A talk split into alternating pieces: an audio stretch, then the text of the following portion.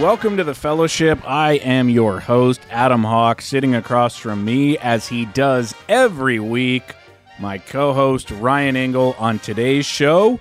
The West Coast swing is over. Tiger Woods goes from Sunday Red to Friday WD. Jordan Spieth gets DQ'd. We went to Riviera Country Club, and the waste management is promising to manage their waste. Wow. As the old saying goes, nothing to it but to do it, so let's do it, starting with a handful of public service announcements. Really? First off, to anyone who still has their Christmas decorations up, and I've seen a number of houses who just haven't taken their lights down yet, please report immediately to the electric chair. if you like lights so much, how about you go ride the lightning, huh? Because this is ridiculous. I'm a guy who has all of my decor down by six in the morning, December 26th. Is there anyone with more bah humbug than you? No, There isn't. You are the fake Christmas tree of Christmas spirit. Now, look, even though I get my stuff down early, I will look the other way for people that keep it up until New Year's. But, folks, it's February 19th. We have had four federal holidays since Christmas. Get out the ladder, get your bulbs down. Hey, I got to admit that I was definitely behind the eight ball this year. My lights on the house were up until February 1st.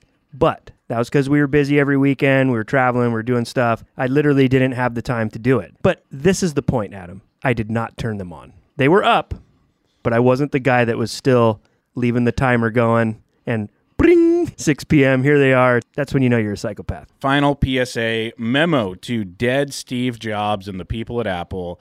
Every single day, my phone tells me that my iCloud storage is full. And every day I ignore it. And guess what happens? I know this is going to sound crazy, but the world just keeps right on spinning. Yeah. It's really strange. It's almost like not taking action on my iCloud storage being full has no bearing or impact whatsoever on anyone or anything. So I'm just going to keep ignoring that message like I have been the last 10 years. And here's to the next 10, Apple. cheers to that. And I don't know if it's coming through the airwaves to all you people, but we got some U band brewing in the background, and it's almost time for a break. I can't wait. it's percolating. It is. It's making those noises. Before we get to the coffee, let's quickly go to the Genesis Invitational at Riviera Country Club, an event that I love, an event Formerly known as the LA Open. You can call this event and the Riviera Country Club a lot of great things, but perhaps the biggest compliment is the one I will pay it right now. The Genesis Invitational at Riviera Country Club is the perfect palate cleanser. It's the antidote, it's the cure, because after pro golf breaks out in a rash of hives, shits itself uncontrollably, and clings to life on its deathbed from a wicked case of the Waste Management Open. the Genesis comes along and saves the day, and thank God for that because golf never needed more saving than it did after this past week in Arizona. There you have it, folks. And even the people who run the show in Arizona know that it needs fixing, and we're going to get to that soon. But it must be said the Genesis at Riviera was not a perfect week, not even close. We're going to get to it, but I just noticed the coffee is done. Oh, cue the break music, folks. It's time to fill up this cup.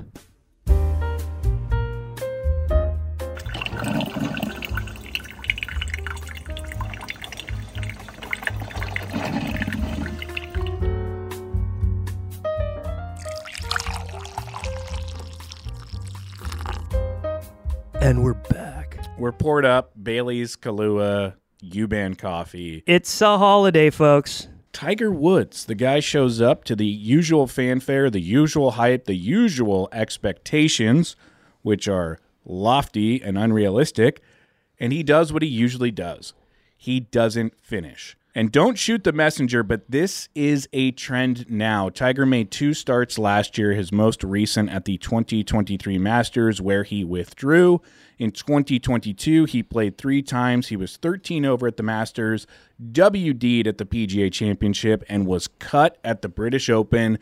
This year, he shows up at Riv, fires a 72 on Thursday, blames a dead cold hosel rocket shank on back spasms, wakes up the next day, makes it through six holes before taking a golf cart ride back to the clubhouse en route to another WD.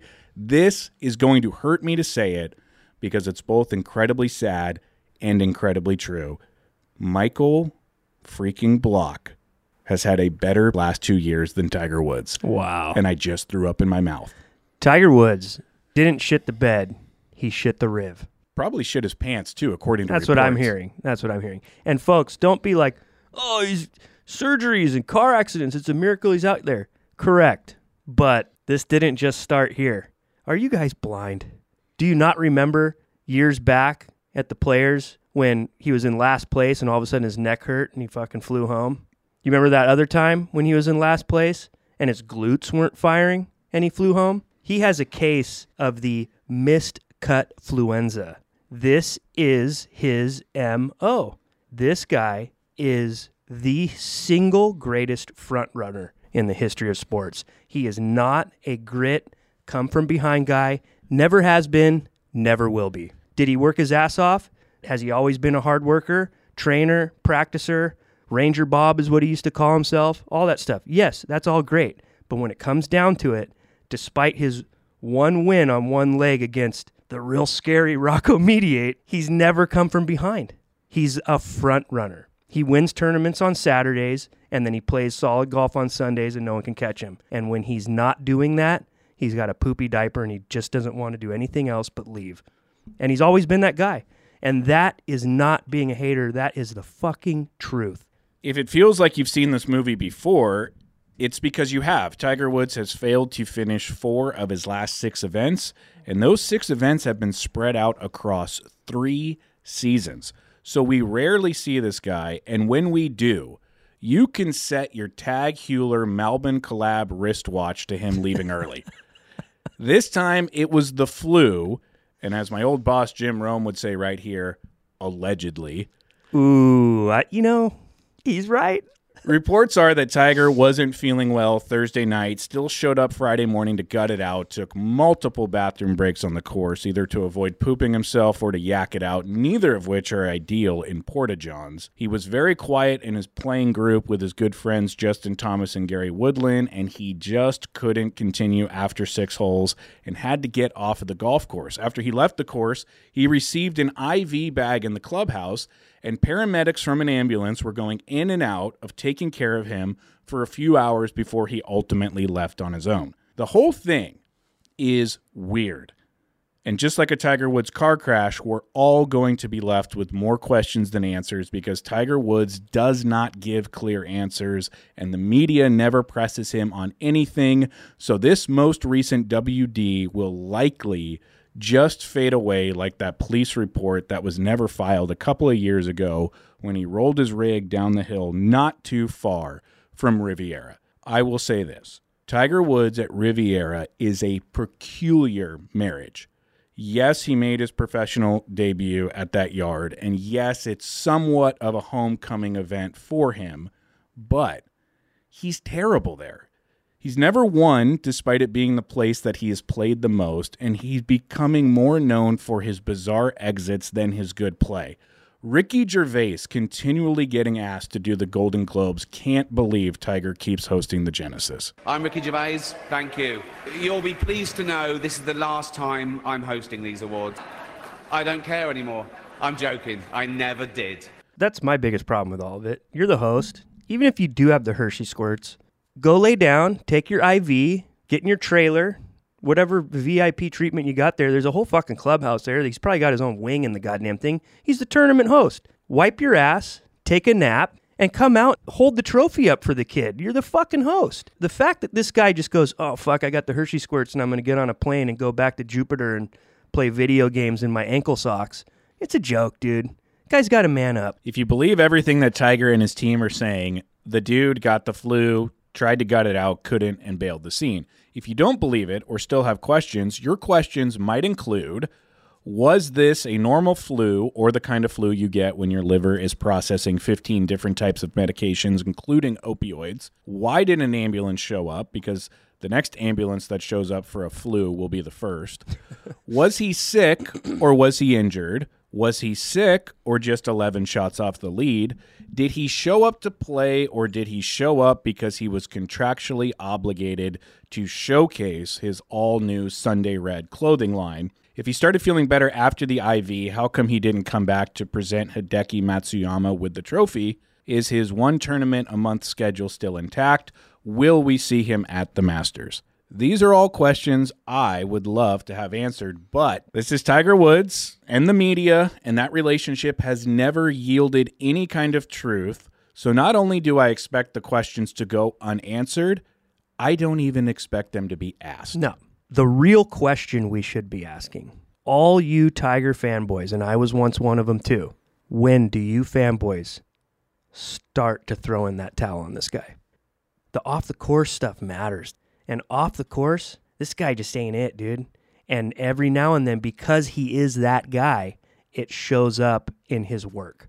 And this weekend was just another example of his character flaws showing up to work. This blatant, just free pass you give him at every turn, this unrealistic hype you throw around him for every comeback. When are we going to be realistic and start appreciating him for what he actually is and then calling out the bullshit at the same time? You ask when will the fanboys throw in the towel on Tiger Woods? And if we're looking at this objectively, and I am, you could call me a Tiger Woods fanboy, Tiger Woods has thrown in the towel on his fans.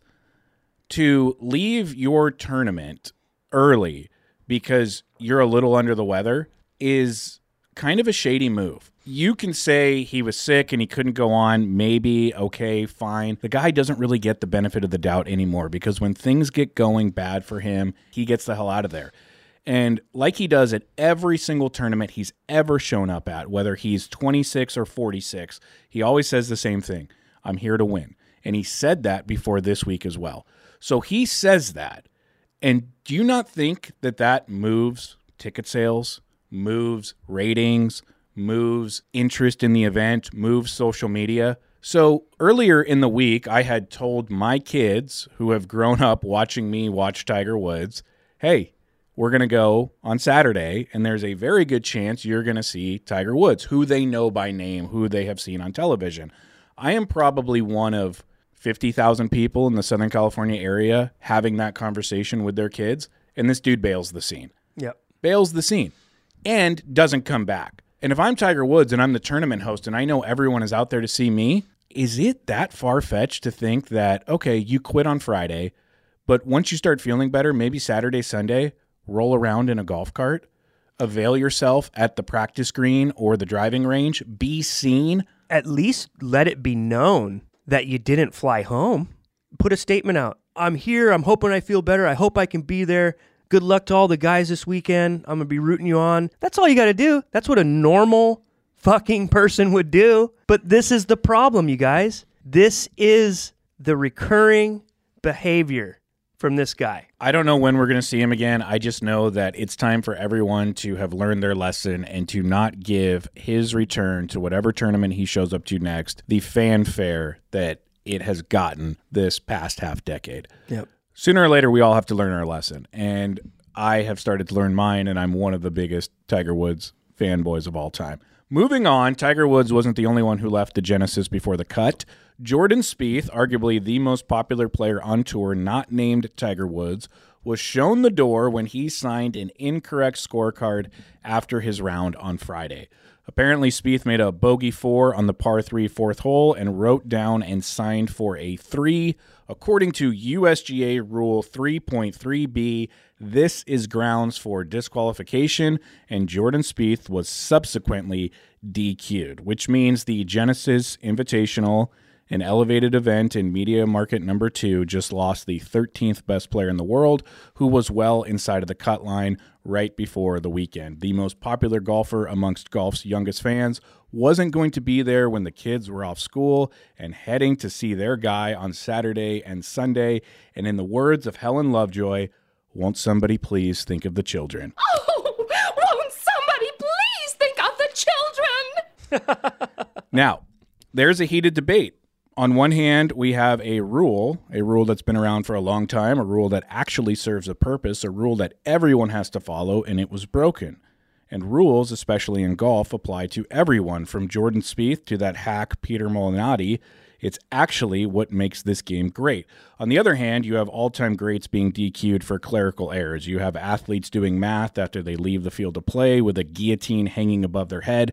No one is asking LeBron James to write down his box score after the game and giving the Larry O'Brien trophy to the other team if he forgets to carry the zero. So, naturally, the golf world is on fire right now taking sides. I'm going to give you both sides, then I'm going to get out of the way for Ryan Engle to do what he does best and tell you where you should actually come out on this. What's really important to remember here is that Jordan Spieth and every other pro that has weighed in since is in favor of the rule and understands the rule. Where you get some dissension is if the actual penalty should be a DQ or if it should just be a two stroke penalty, like in the case of every other retroactive golf punishment. You should also know that the PGA Tour doesn't make the rules the USGA and the R&A do. So if you're mad at someone, be mad at them. The tour is the tour. They aren't a governing body. Just like your local muni, the tour plays under USGA rules and local modifications where they apply. So you're exposing yourself if you're mad at the tour and not the governing bodies. Also, the entire spirit of the rule is assigning the responsibility of the score to the player whose score it is, meaning, yes, we have ShotLink and cameras and TV graphics and websites tracking all this, but the final official score is the responsibility of the player. And that's why the player scorecard is the end all be all. Instead of putting that critically important piece of paper in the hands of once a year volunteers, the USGA is putting it in the hands of the players. What they are saying is this TV, ShotLink, the standard bearer, they all have your score like this, but we only care what you say. You're the player, this is your score. Scorekeeping is part of the game. What is your score? And that is why the rule exists. Your take on Jordan Spieth being DQ'd for signing an incorrect scorecard, fair or foul? This is the world we live in now, Adam, where someone is wrong, blunders, makes a mistake, and instead of paying for that mistake, we point the finger at the rules and the organization. The kid fucked up, and he knows he fucked up. Look, guys, I know that we see this on TV now and CBS keeps score for those guys. That is not the official score. Whether it's a, a men's club event at your local track or the PGA Tour, the TV is only on those guys it's on. There's a whole field out there that has to be playing by the rules, and the score is the most important rule. We're giving the trophy away to the guy who has the least amount of strokes. So we got to make sure we get that right, right? Just like anything, when you're at your local track or a PGA Tour track, you're given a card, you exchange cards with your playing partners, you keep each other's scores, you put them up against each other, make sure you get it right, talk about things. If there's an asterisk on here, what'd you have here, what was the ruling, yada, yada. You go over it and you sign it. And that's the official scorecard. This guy is a pro. I would say now he's a seasoned vet. I think that's fair to say. He knows better. He exchanged cards with his other pros. They wrote down scores all day. They had an official scorekeeper to put their card against, just like every group has. Then all three of these guys go into a tent. They sit down. They look at the scores again, compare everything, and then sign it. How the fuck are you going to blame the rules official or the, the scoring tent on this problem? He fucked up. And once he hands it over and it's signed, what are they supposed to do? Uh, well, hey, uh, every now and then, folks, people make mistakes. And you know what? In the real world, when there's money on the line and it's your profession, you pay for those mistakes. Excuses don't work in business, they don't work in the real world. They work in high school. But in the real world, you pay for your mistakes and you learn from them. You got it wrong, dude. You cannot put the wrong score on the official card. That has to get entered in the system. What you're seeing on the screen the scoreboard on the screen on CBS, that is not the official score. It's just another polarizing magnifying glass on the mentality of this generation that when something goes wrong, it's not fair. They need to change it. Oh, why don't you just fluff it a little bit? What? This is a competition. This is tournament golf for money, points, livelihood. It matters. You have to go by the fucking book. And the score is the most important part of the whole damn thing. If you are that dumb to get your score wrong after having three people checking it over and over again, sitting down, you deserve to be disqualified. I also want to say that this rule exists as a way to avoid bifurcation of the game. Golf is rightfully obsessed with making the game the exact same for the pros as it is for the amateurs. And if you've ever played a single round of golf, you know that you don't have ShotLink out there. You know that you're keeping your own score. And golf wants everything to be the same for the pros. And it is. So they're not changing that. And finally, keep in mind that there are, as Engle mentioned, many checks and balances inside a scoring tent. Players reference their cards with other players, other caddies, and the volunteers before inputting them. It's why this mistake happens so infrequently. However, Jordan Spieth had just made a double bogey on 18 right before he went into the tent, and he was likely running really hot. And he probably just signed his card without looking or checking and he just got the hell out of there. But I can guarantee you this it's not going to happen again. Jordan Spieth will never sign for an incorrect card ever again. I hope not. Whether he makes birdie on 18 or double on 18, he is coming off of there and he is double and triple checking because he has to now. He understands the ramifications of that rule. So, do I think Jordan was trying to cheat?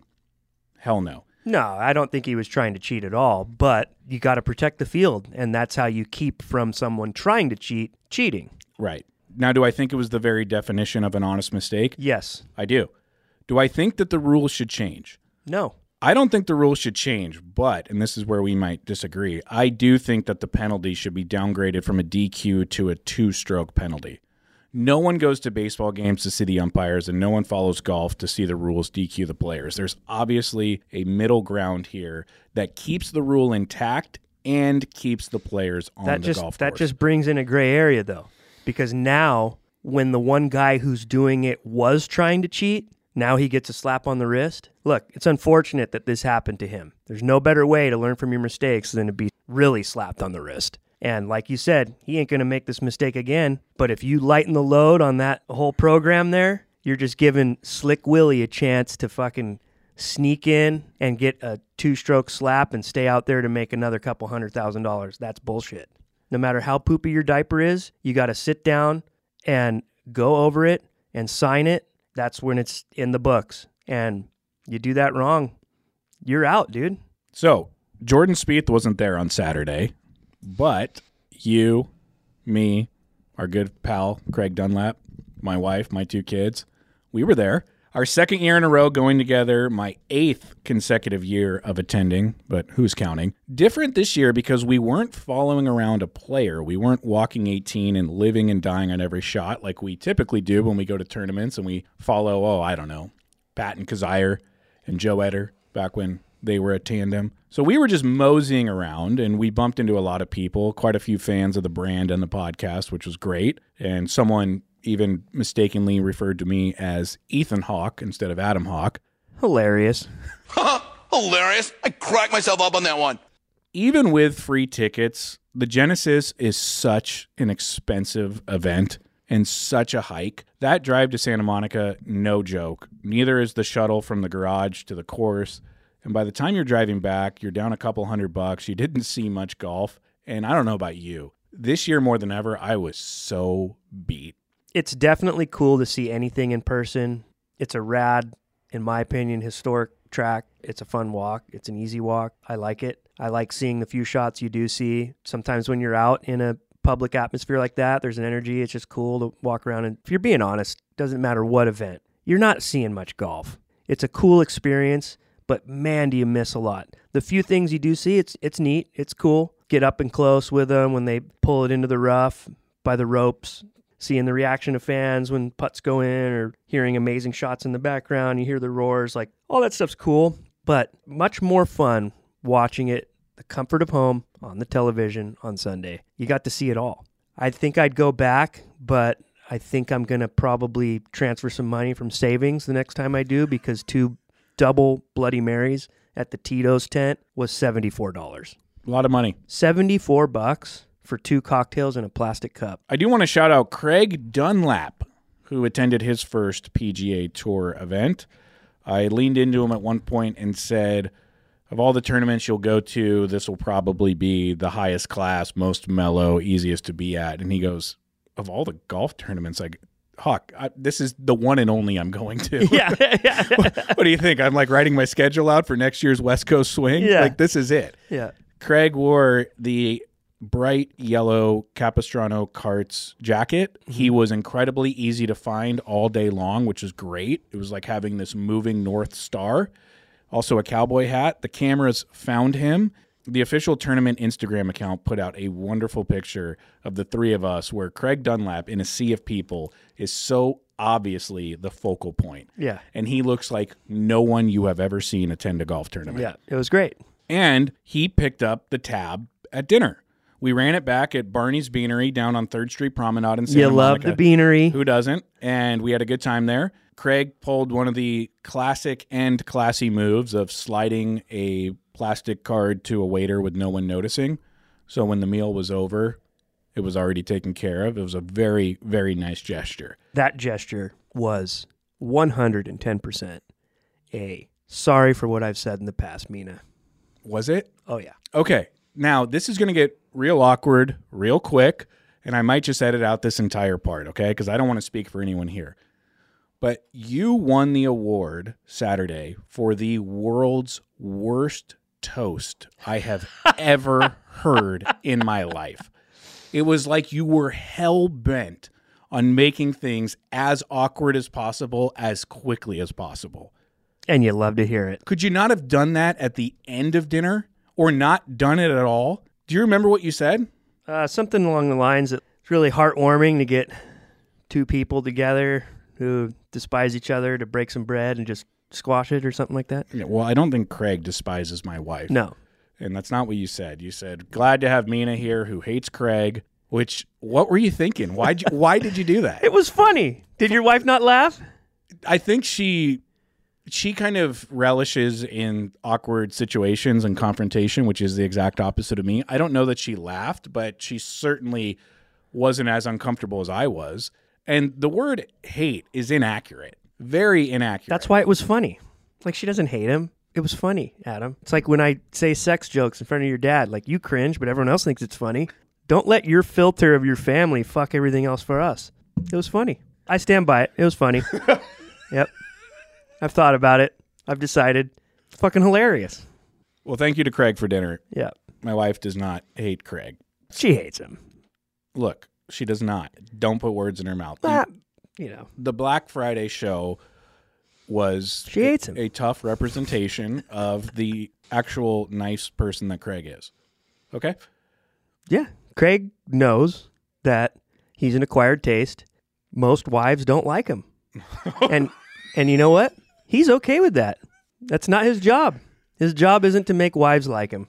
That's just the way the world goes. Look, I know the Dunlaps, and everything's fine.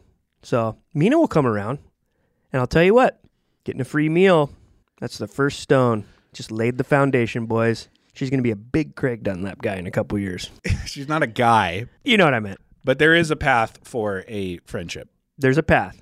Don't think it's paved on the types of toasts you gave at dinner. Sometimes you need an icebreaker. we were doing just fine.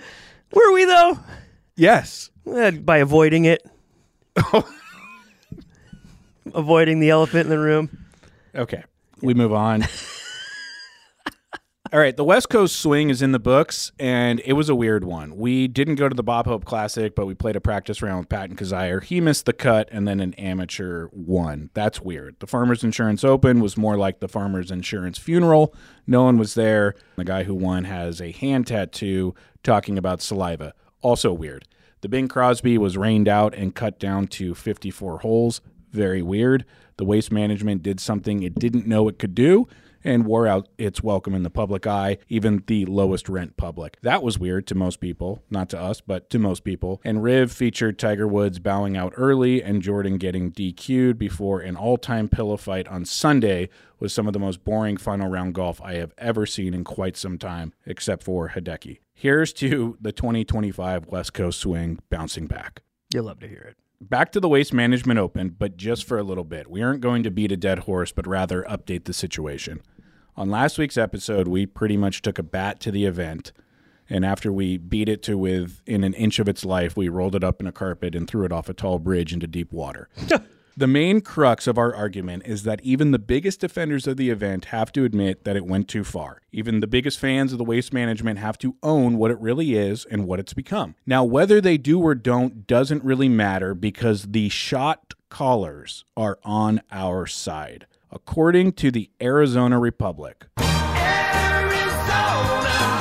the newspaper of record out there, sweeping changes are headed towards the WMPO. Tournament organizers are already in meetings, disgusted with what happened and hell bent on making adjustments. Now, it's way too early for them to know what they're going to do, let alone publicize it, but the fact that they are openly telling a newspaper that they are working on it is all you need to know. Hmm.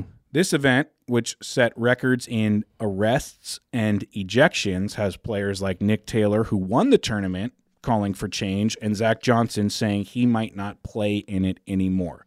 So it reached a breaking point, and it broke. if you're Zach Johnson at where he's at in his career, and given the what would you call it situation, altercation, some type of interaction with fans, if that happens, he ain't coming back. Now he's a target.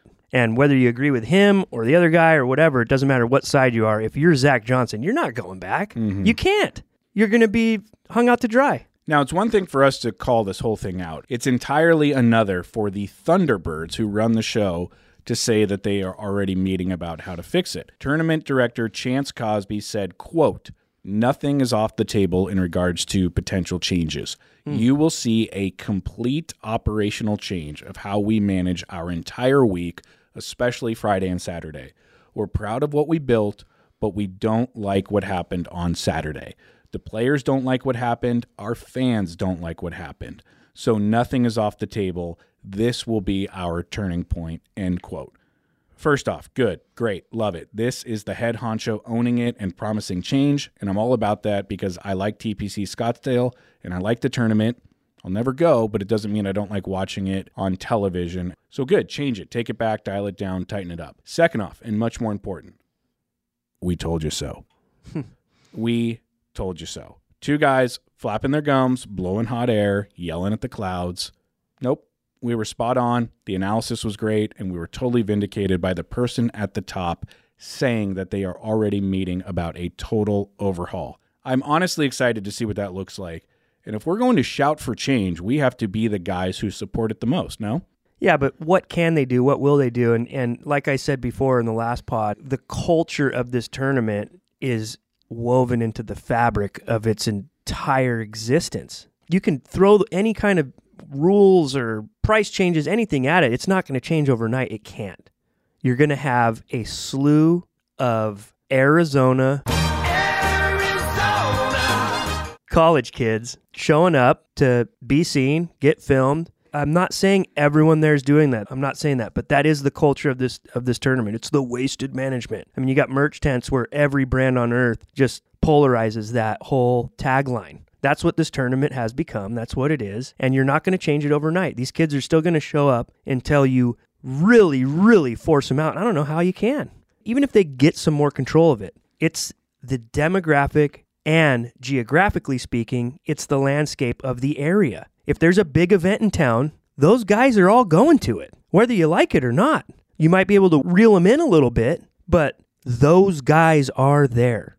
That's what that place is. The event needs a cultural overhaul. It's But how? it's not about the number of people they let in, which is a problem, but more about the culture at the event. You need people who are going to shout down the idiots who are talking in people's backswing. You need grown men who don't film passed out drunk guys, but rather find some help for that person and then get that person out of that event. Nothing is going to change if we keep glorifying bad behavior. The Thunderbirds aren't the ones glorifying it. It's the meme accounts and the people with phones who want to bag a clip and get some engagement and keep the reputation burning at an all-time low instead of self-policing. I saw a great comment the other day and I echo these sentiments so hard. Bring back shame. Yeah. Bring it back. Bring back shame. Bring back feeling embarrassed. Bring back next day anxiety for making an ass out of yourself and going way too far. Bring back growing up. I'm talking about real, hard, walking naked through the streets of Game of Thrones shame. Mm. Could you imagine if people still felt shame? What a great governor of life. Shame. Bring it back. Yeah. I agree. We are running a President's Day sale, 25% off everything. Go to the website before midnight tonight if you're listening on Monday. It is February 19th. I'll timestamp it. Go to the website nationgolf.com. 25% off everything. Use code PREZ, P R E Z. Code PREZ, P R E Z. Wow, Hawk using a code with some urban spelling. It's not about me and wanting to spell it that way. I just want to make it easy on the customers. I want to get Yeah. those sales. So Mr. Grammar Police over here. take advantage before the sale expires tonight, Monday, February 19th at midnight.